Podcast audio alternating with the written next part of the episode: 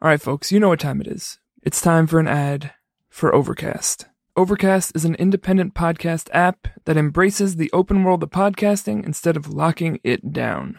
No exclusives, no premium content, no paywalls. Just a great podcast app for everyone. As always, you can get it for free on the App Store. Hey, hey, what's up, my people? Hi, friends. We are here and we are AirGo. I am Damon. I am Kiss. And we got some more bonus content for you. We are pulling back the curtain. So, what we got for the people, Kiss? So, a little while back, we had the opportunity to give a talk and a workshop as part of the Decolonial and Anti Oppression Oral History series at Columbia University's Oral History Master's Program.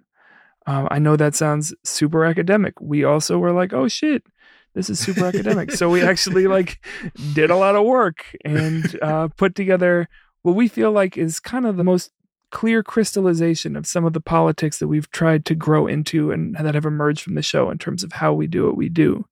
We thought it was just going to be a workshop for them, um, but in listening back, we felt like maybe it would be cool to share with y'all. We also think it can be a cool teaching tool if you're working with students around conversation, dialogue, media making, even just the concepts of anti colonial, decolonial. What does that mean in our lives? you know, it's relatively dense. It's a little bit different from how we normally do things, but we wanted to share it with you here, and we thought you might find it interesting. Yeah, for those who've you know been deep listeners of AirGo, you may hear us reference that we do these workshops. One, bring us to your space oh, if you're course. interested. Boom, boom, we are here. We are available. Uh, but we wanted to present some of this to y'all because like Daniel says, it's it's us really going deeper and talking about some of the thinking and intentions behind this show and behind this work. But bear in mind, like we said, this was not designed to be some public published episode. So it's you know it's us navigating the Zoom universe and the realities of what doing a conference virtually feels like. Uh, so it's not going to be like your your regular listening, but the we got uh, fewer I- zingers, is what we're saying. but the the ideas and working with folks about how our work relates to the legacies of colonialism, neocolonialism, structural oppression, and the mechanisms through which we work to build liberatory media and conversations felt really important and valuable, not only for us to crystallize for ourselves, but you know, we're all about transparency here and want to share it with our team. And that's you. You're part of the team. I don't know if you if you were aware of that. Yeah, I know that was an unappealing intro that we just gave. I promise you, it's better than all it's the dope. caveats no, that we just it gave. Check it's it a good out. conversation.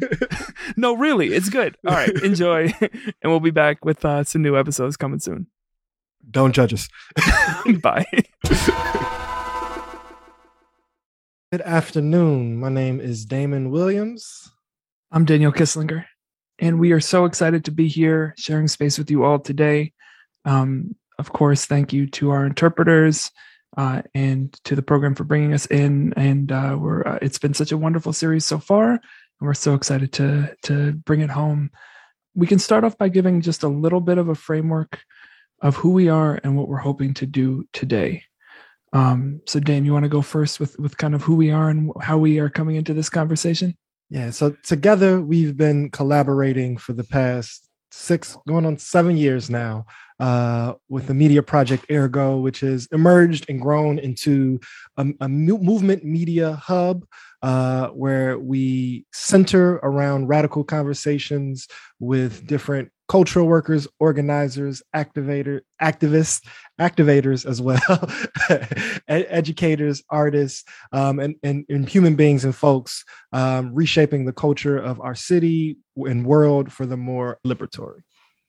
So, on our show every week, we have a long form conversation with someone doing that work. And what's emerged for us over the years is that our work isn't just showcasing what other people are doing, but the space of the show and the space of media making, conversation, dialogue as a space for this uh, liberatory, radical to the root, and we would posit anti colonial archive building work.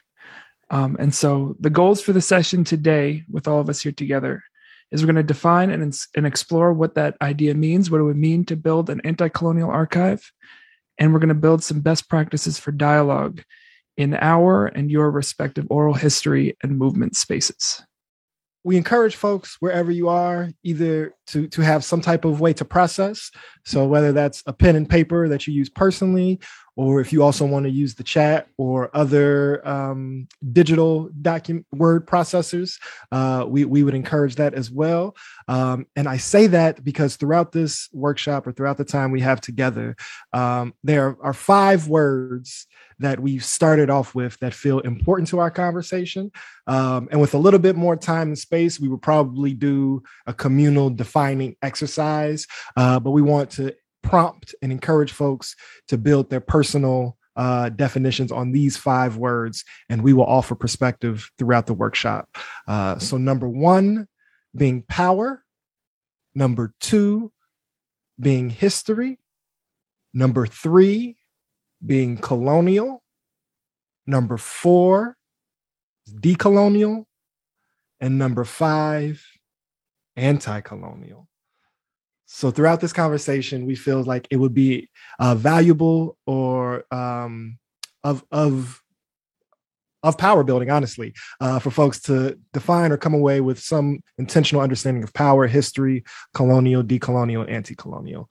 Uh, and with that being said, I think we're going to jump into our first group dialogue exercise. Yeah. So whether it's in a workshop, uh, whether it's on air, whether it's when we're in conversation uh, in movement space, uh, there's a two part question that we say every time. It's become actually kind of a ritual for us and how we open the space. Um, and so what we're going to do is we're going to move y'all into breakout rooms. Um, and all you're going to do is ask each other this two part question and listen back for the response. It sounds super simple. In some ways it is, and in some ways, you know, it can be more complex than that. But the the two-part question is in this time, however you define time, how is the world treating you? And how are you treating the world? So once you go into your breakout rooms, um, there'll be roughly five people for room each room. Um, you want to each have a chance to ask that question and each have a chance to answer that question as best you can. I know we have some studious folks in this virtual audience. So if folks want some extra credit because pace can move differently in different groups. So if you have some extra time, um, if you want to name what lineage informs how you're showing up to this space. So if there are any personal, cultural, movement, political lineages that inform your presence here, that's an extra credit question for the breakout. But that's only if you have time. You'll have about six minutes loosely to uh to move through it. So thank you all one for engaging with that exercise. I know in a in a Zoom space and with people you don't know, sometimes it can be difficult or feel difficult to turn to each other in that way. But I think in and of itself, that practice of like a humanizing question that's and then showing that you hear, hear the person is really at the core of our work. Um, and, and I think you know it's beyond kind of the kind of like good feelings that it creates, though those are important. I think it serves as kind of a an, an, example of the larger political work that we hope to do uh, and that we're trying to do with our work. So maybe Damon can set the stage a little bit for that. Yeah, yeah, and, and you know, and that question, kind of as a tradition, one we want to offer that to you in your work and in your spaces of um, this dual relationship because the there are multiple ways in which folks can define the world. So it can get into the biggest political macro structures or like their day-to-day experience of, of what is going on, you know, in in the the, the minute micro. Uh, so I want to offer that as a space and as a relationship builder. Um, and then to transition, we just want to share a few of our thoughts or learnings or reflections on anti-colonial history making and then we will offer a few of the practices that we've used on our project or in our media work uh, before we get into another group dialogue exercise. Um, so, first, just want to name history itself. Don't want to like go past the basis of, of what brings us together. The way we understand history making it, that it is in itself an act of power. And for collective power, we need to create space to create history co- collectively. Um, so history is not something that is just hap- happens. History is something that is made, and the making of that is an act of power. And we want to do that um, in in communal relationships. Uh, so making history to us, just here's one of these working definitions. We're going to give you two back to back: history and power. And this is how we think of, of this language. Making history is the act of leaving documentation for those to come after and the act of making narrative for what has been left for you. Yeah. And to that point, I think often uh, when people talk about historiography, they focus a lot on the making of the narrative of what has been left um, and recognizing the subject position and the subjectivity of that work. And sometimes we lose sight of how you know it's kind of a, a, a process of dialogue that in order to make those narratives you're working from the materials that are left. So the choices of what is left what that documentation to build that narrative from uh, we see that as an equal half of the the the dialectic of history making. And a space where communities can locate agency because we can choose what from our human experiences we want to document. And so from there we are naming that process of documentation and naming and narrative building as history. And just want to talk about power. Um, this is a matter of fact I'll, as daniel as i kind of cited that we'll share it in the chat. And it's a long version and i'll give you the shorthand when we finish. So uh, for us a working definition of power is the means access positionality and or relationships to harness energy shape environments assign value set standard define phenomenon and determine lived outcomes. So i'm going to reread it and then shrink it. Power the means access positionality and or relationships to harness energy shape environments assign value set standards define phenomena and determine lived outcomes so a shorthand. That's a multi-clause sentence name. What, what, what, are we getting at? So so we'll make that a little bit more concise. Of the means to determine lived outcomes in thinking about media making, in thinking about organizing, in thinking about creating any type of space where human beings are interacting or there's a possibility for relationship. We want to always build our lens and our capacity to assess the ways in which the means to determine live outcomes shape the interactions between human beings. And so, in our context, that can mean literally who's bringing the microphone, who's recording the files and editing and chopping, who is publishing, who is asking the question. Uh, and so often we take those means or that power as assumed. Um, and it is important that we always interrogate and wrestle with how that is shaping the interaction, the dynamics between people. Uh, and so within that, just want to, I'm going to pass it back to Daniel, but I want to talk a little bit about how we're thinking about a notion of power today. So I want to get into some more of our words. Um, anti-colonial, colonial, decolonial, right? Like this, this kind of, you know, kind of like the, the, the hot topic out here in these radical streets these days. Like folks really are, are, trying to to to create a new language and a new um, trajectory to this lineage of colonialism and how it continues to sh- and neocolonialism and how it continues to show up in our lives and in our social and political structures. Um, and so, with that, just want to add that for us, um, decolonization is an ideal that we uphold devoutly. Obviously, we're here.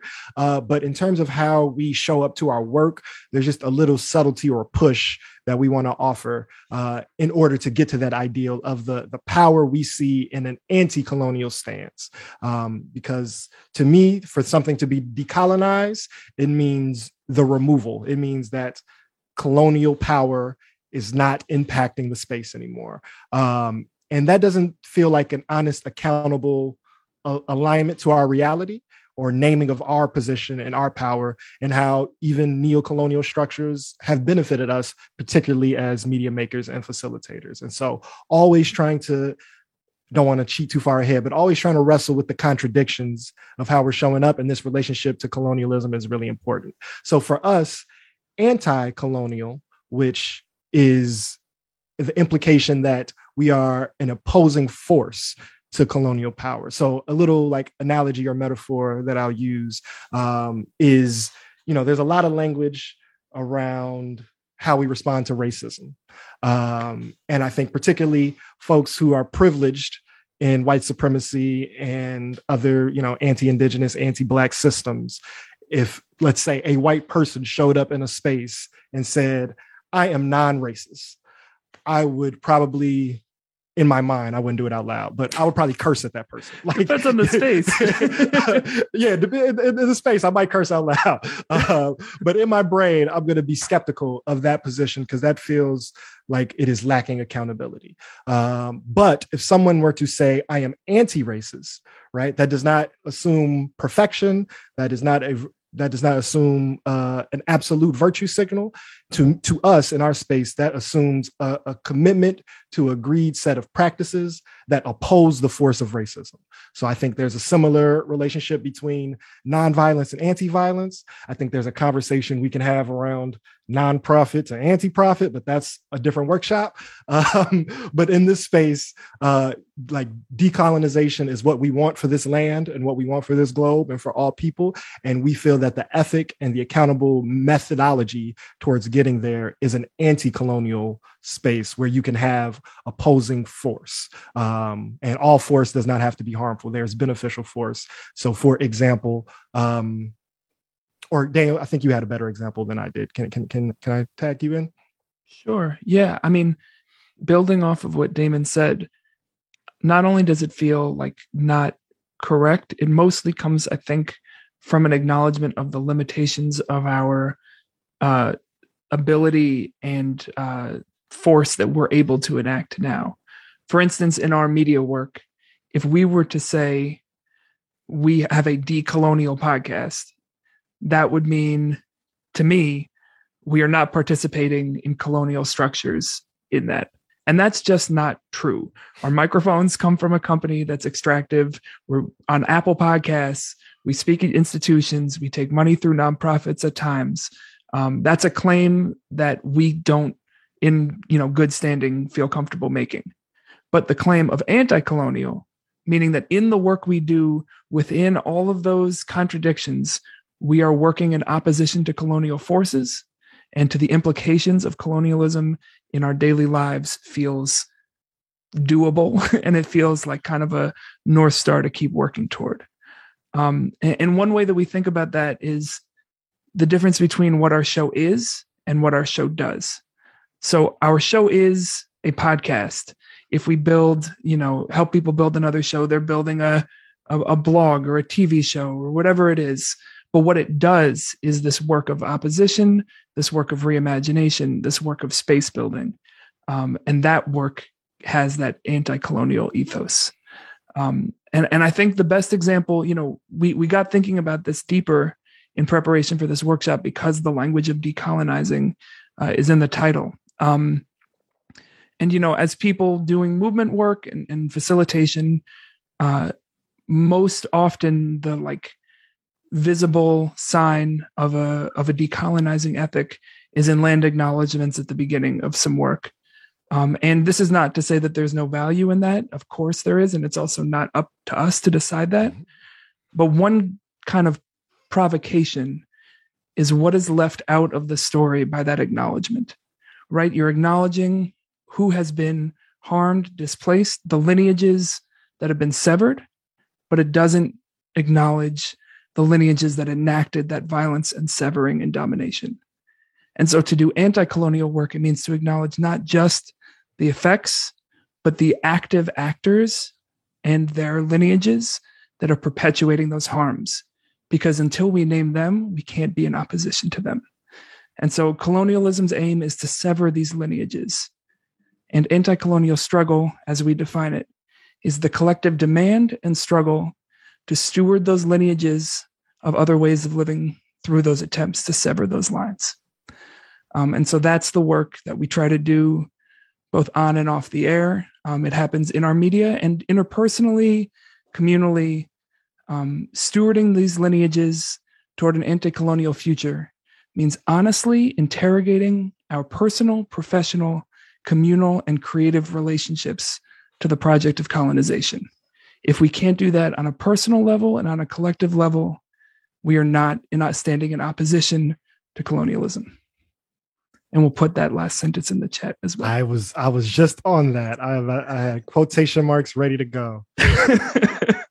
we need to you need you to know it's quoted as well. Um, and and so you know, we're, we're, we're about to share some practices, but just off that last piece of stewarding the lineage towards an anti-colonial future means honestly interrogating your personal, professional, and creative relationships to the project of colonization.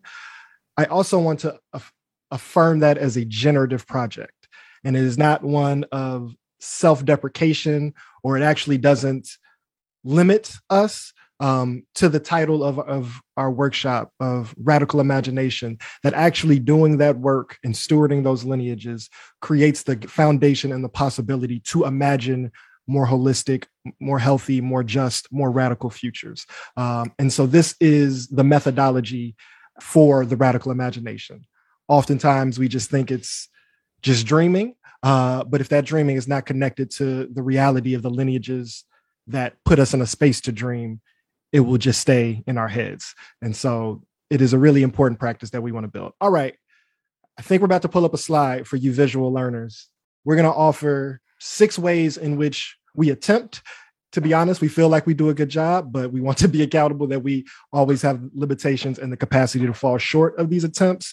Uh, but these are the six ways in which we put this notion of lineage stewardship into practice on our work. Uh, also, just a quick plug AirGo Radio on all streaming platforms and podcasts. we are approaching our 300th episode, so we have, you know, have had, had been in practice of hundreds of conversations and you know hundreds more off microphone uh, in this tradition.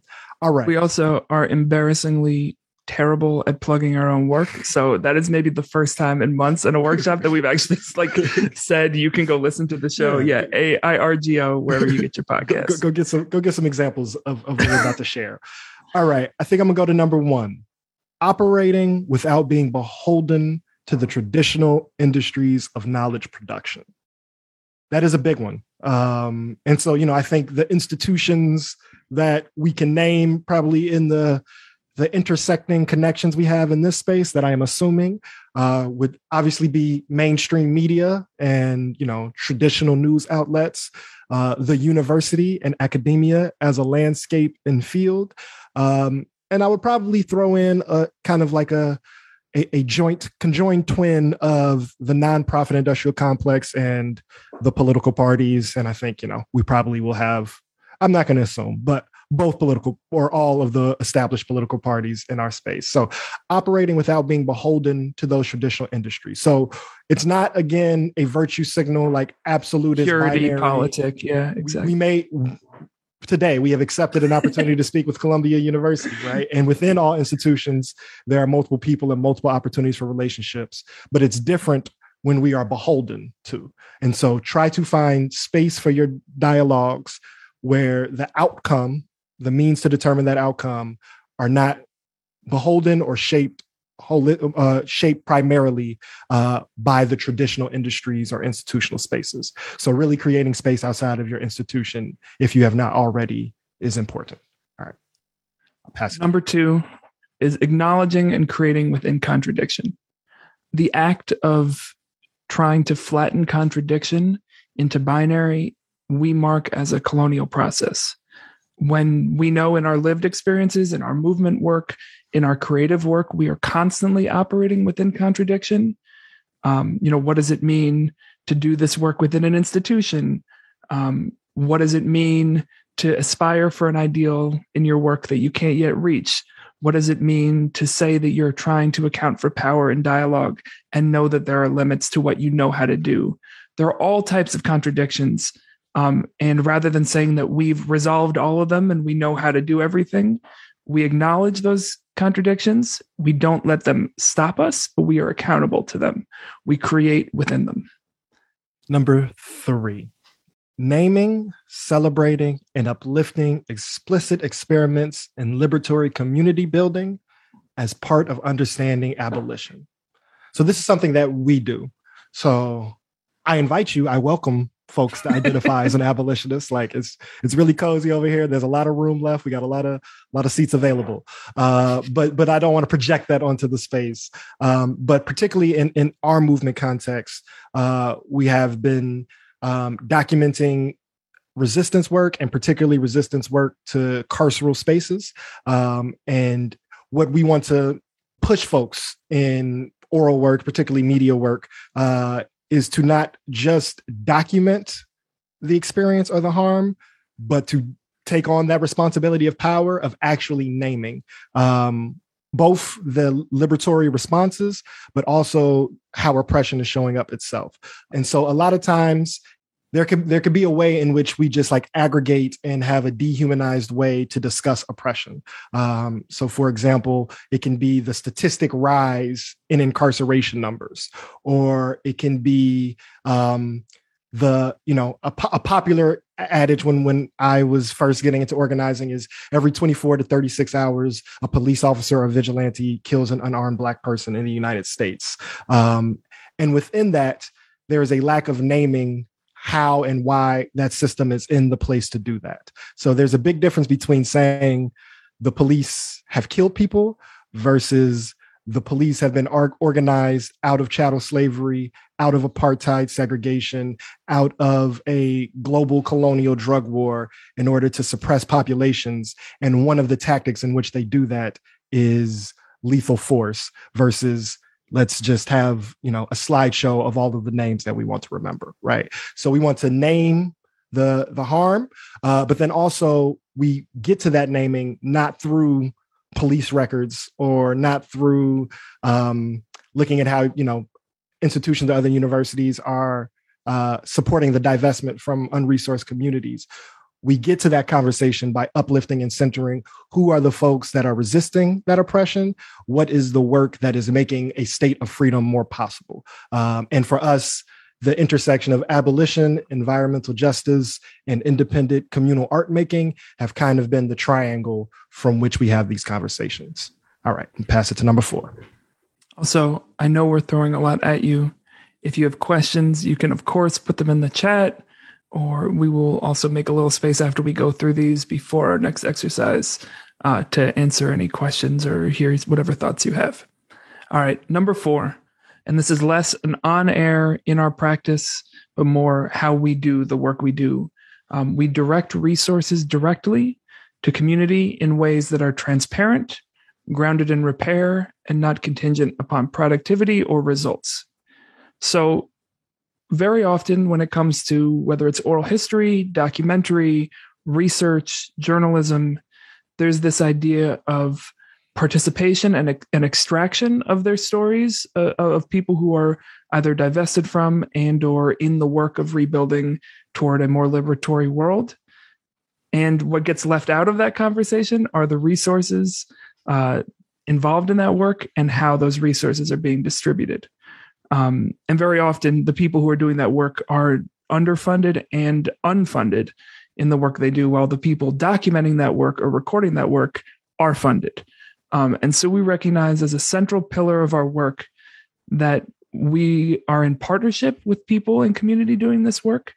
And as uh, equal partners, compensation should be equal. So when we build a project in partnership with a community organization, for you know for instance every penny that we get is matched to the people whose work we are documenting.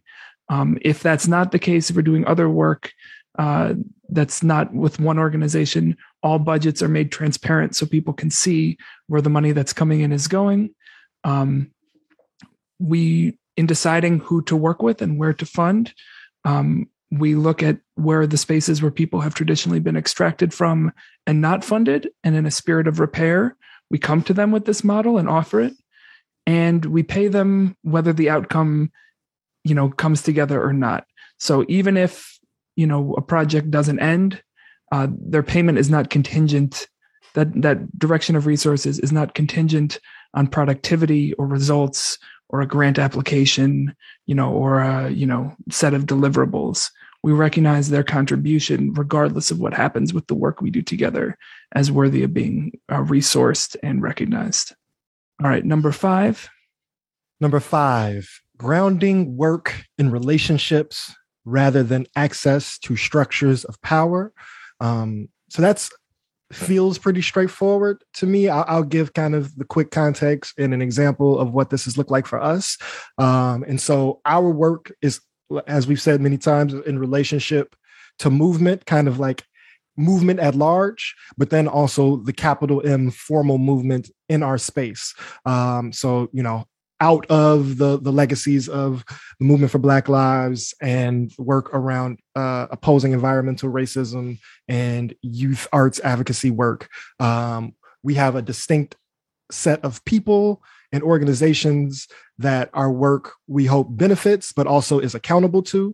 Um, so one quick example of how that show, showed up for us is we had funding for a live event for a collaborative project we were doing and we picked a really you know nice new venue um, that is you know somewhat of a public works project but is mostly controlled by the university of chicago here in chicago.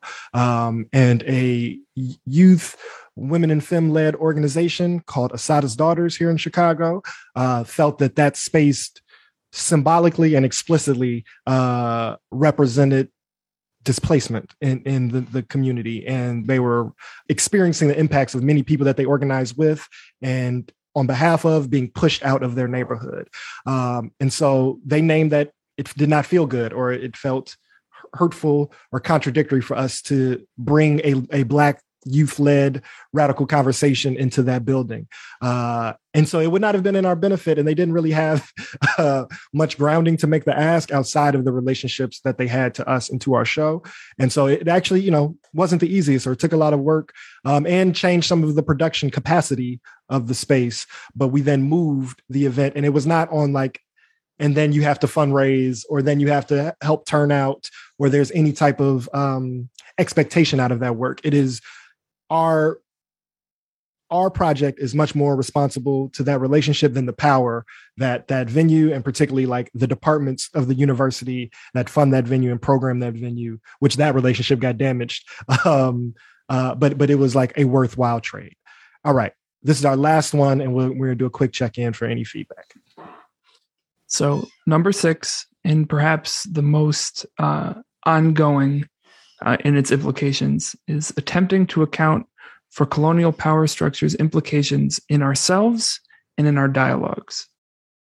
The central premise of our work and how we do what we do is that if we don't account for the way that structural power shows up in how we communicate with each other, then the worlds that we're working to build will contain those power inequities and those structural violences. So what that looks like is on air, you know, as two cis men for me, as a white man in these conversations, not that I am always able to see it or know it, but there is a, an attempt to account for the ways that how I engage in this radical dialogue, in this humanizing subject to subject dialogue, there may be ways that I enact power within that. And so the attempt to account for those and how we have our conversations makes possible the room in those conversations to build new futures. So if I was cutting someone off who was talking about the world that we were trying to build because I thought my thought was more important or I didn't know that I interrupted, then whatever we built out of that would have that power imbalance built into it. Um, so that is the everyday, every episode, every conversation attempt. All right, we threw a lot at you. I think we'll uh, take one second and just if people have thoughts or questions or resonances, you can uh, put it in the chat and we'll read it back, or we'll or you can unmute and we invite you to please share it with us. All right. All right. No pressure. I guess you got it. Um, and, and, and again, good job, Daniel. right back at you. Um, all right. So now we're going to move, building off that last principle, to talking a little bit more about the ways that power does show up in dialogue um, you know, and we're here in this space talking about oral history, which we connect to other dialogue based processes, um, but you know, within the academy holds a specific role. And we will say that we'll make the claim that the tradition of oral history in the academy, because it has not accounted for how power shows up in dialogue, has been a tool in the project of colonialism. One of the ways that that happens, um, there's a scholar named Eve Tuck uh, who talks about the the framework that most often is used when people are doing research, whether that's ethnography, oral history, uh, even uh, quantitative research, but especially in the interpersonal. There's this premise if you're in a community that's been divested from, that this uh, person from a position of privilege coming into your community has the ability to take the story of that damage, share it, and share it with people who will then direct resources to address your needs, right? So, you know, if you live in an area where there's been toxic waste dumped and a researcher shows up and said, I want to study the toxic waste dump here. You go, okay, let me tell you about all the ways that that toxic waste dump has damaged us as a community. The idea is that then that person will take those stories and go and hopefully sooner rather than later, that area will be repaired, remediated, and cleaned. However, what happens more often than not is that to the people who hear those stories in positions of power, that story of damage actually supports their white supremacist colonial ideas of who that harm should be enacted on. So if you're a poor community of color and you're talking about how your soil has been damaged to people in positions of power, they go, This fits how I think about that community. And so it doesn't actually challenge them to redirect resources. So, what Eve Tuck advocates for is shifting from this damage centered approach to a desire centered approach, because our desires can often be shared across uh, different uh, identities and relationships to power. So, if rather than saying this soil is damaged, you say, I want to grow sunflowers on my land, or I want to be able to feed my kids, or my kids want to be able to play, or we want to have a backyard that's something that resonates. It's humanizing and it can actually move people in positions of power more. Um, but very often, the work of oral history, the work of ethnography, focuses on the act of documenting the harm rather than naming how that harm is allowed to be perpetuated and then addressing the desires that aren't possible within the current system. So, we are advocating for, in your dialogue and then in your work overall, an attempt to move those in power to action because of the recognition of shared humanity rather than uh, a documenting of the harm that's been enacted.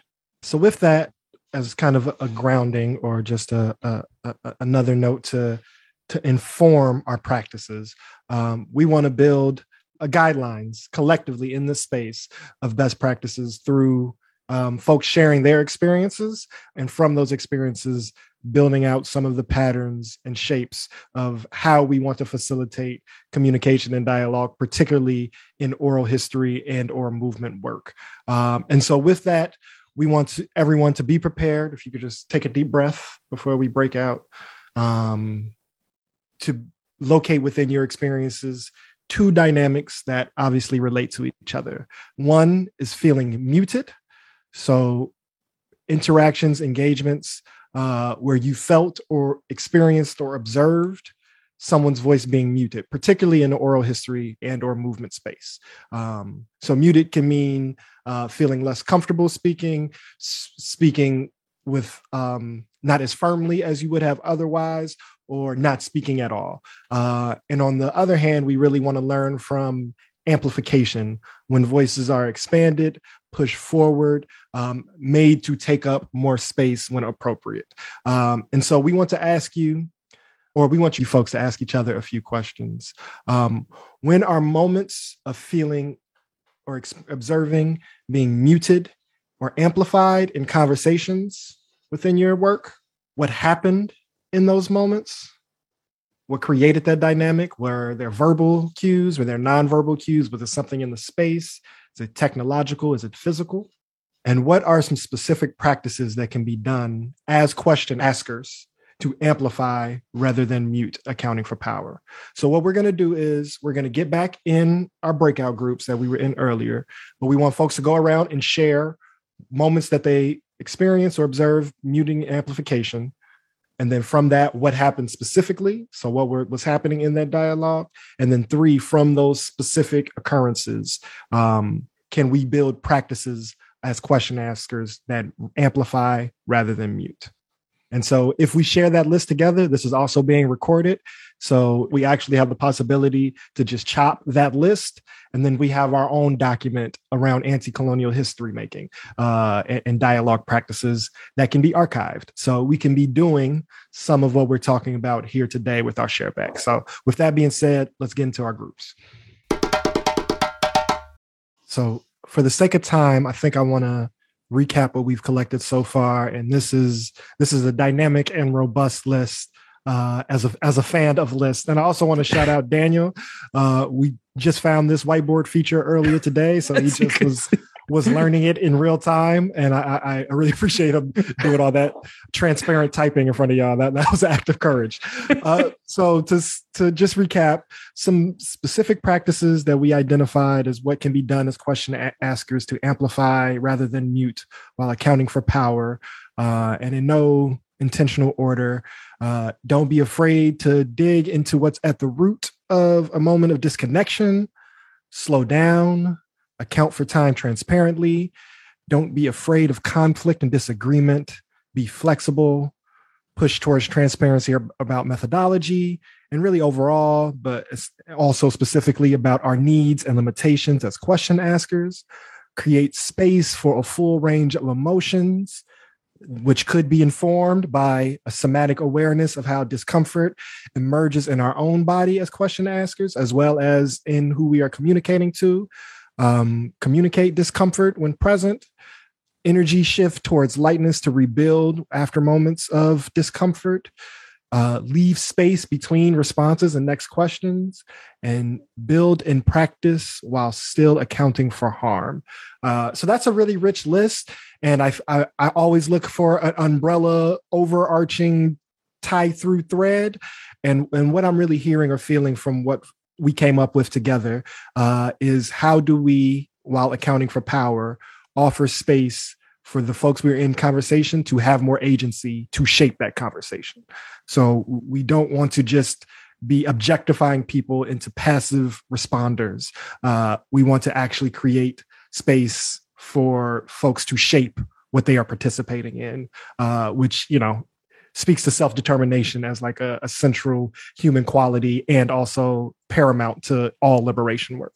Uh, so I want to just applaud if you want to like do that to yourself, like us as a group for making this really dynamic list and also want to connect with the the, the facilitators organizer of the conference to make this accessible to folks to come back to but but with that we have a closing exercise with our last five or so minutes, um, which is really a prompt to you. And so, if you want to meditate on it, if you want to jot it down shorthand or maybe journal real quick, or if you want to just breathe for, for 30 seconds and you can raise hands and share, uh, we have two questions from our conversation or from our exercises that we want you to kind of leave this space answering for yourselves and we want to make some space to get some of the responses if, if time allows. Um, so building off that list question one is what does it mean to put these tactics in, into practice in your space? And then secondly it's kind of a two part question. With these tools what are conversations that you could commit to stewarding in your space? And what colonial structures do you feel more equipped to challenge through these conversations?